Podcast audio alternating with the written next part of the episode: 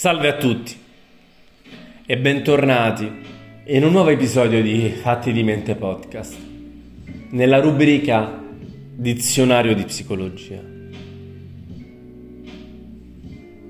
Oggi parliamo dell'accelerazione ideica. Questa è un disturbo del pensiero che presenta un'alterazione nel normale fluire delle idee, che si susseguono l'una all'altra con una rapidità maggiore rispetto alla norma e soprattutto con nessi associativi sostituiti da assonanze verbali.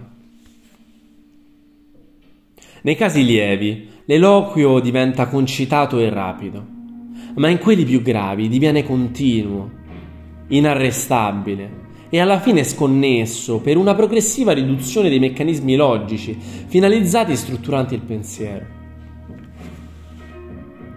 L'accelerazione ideica è frequente nelle situazioni d'ansia ed euforia ed è inoltre un sintomo classico degli stati maniacali.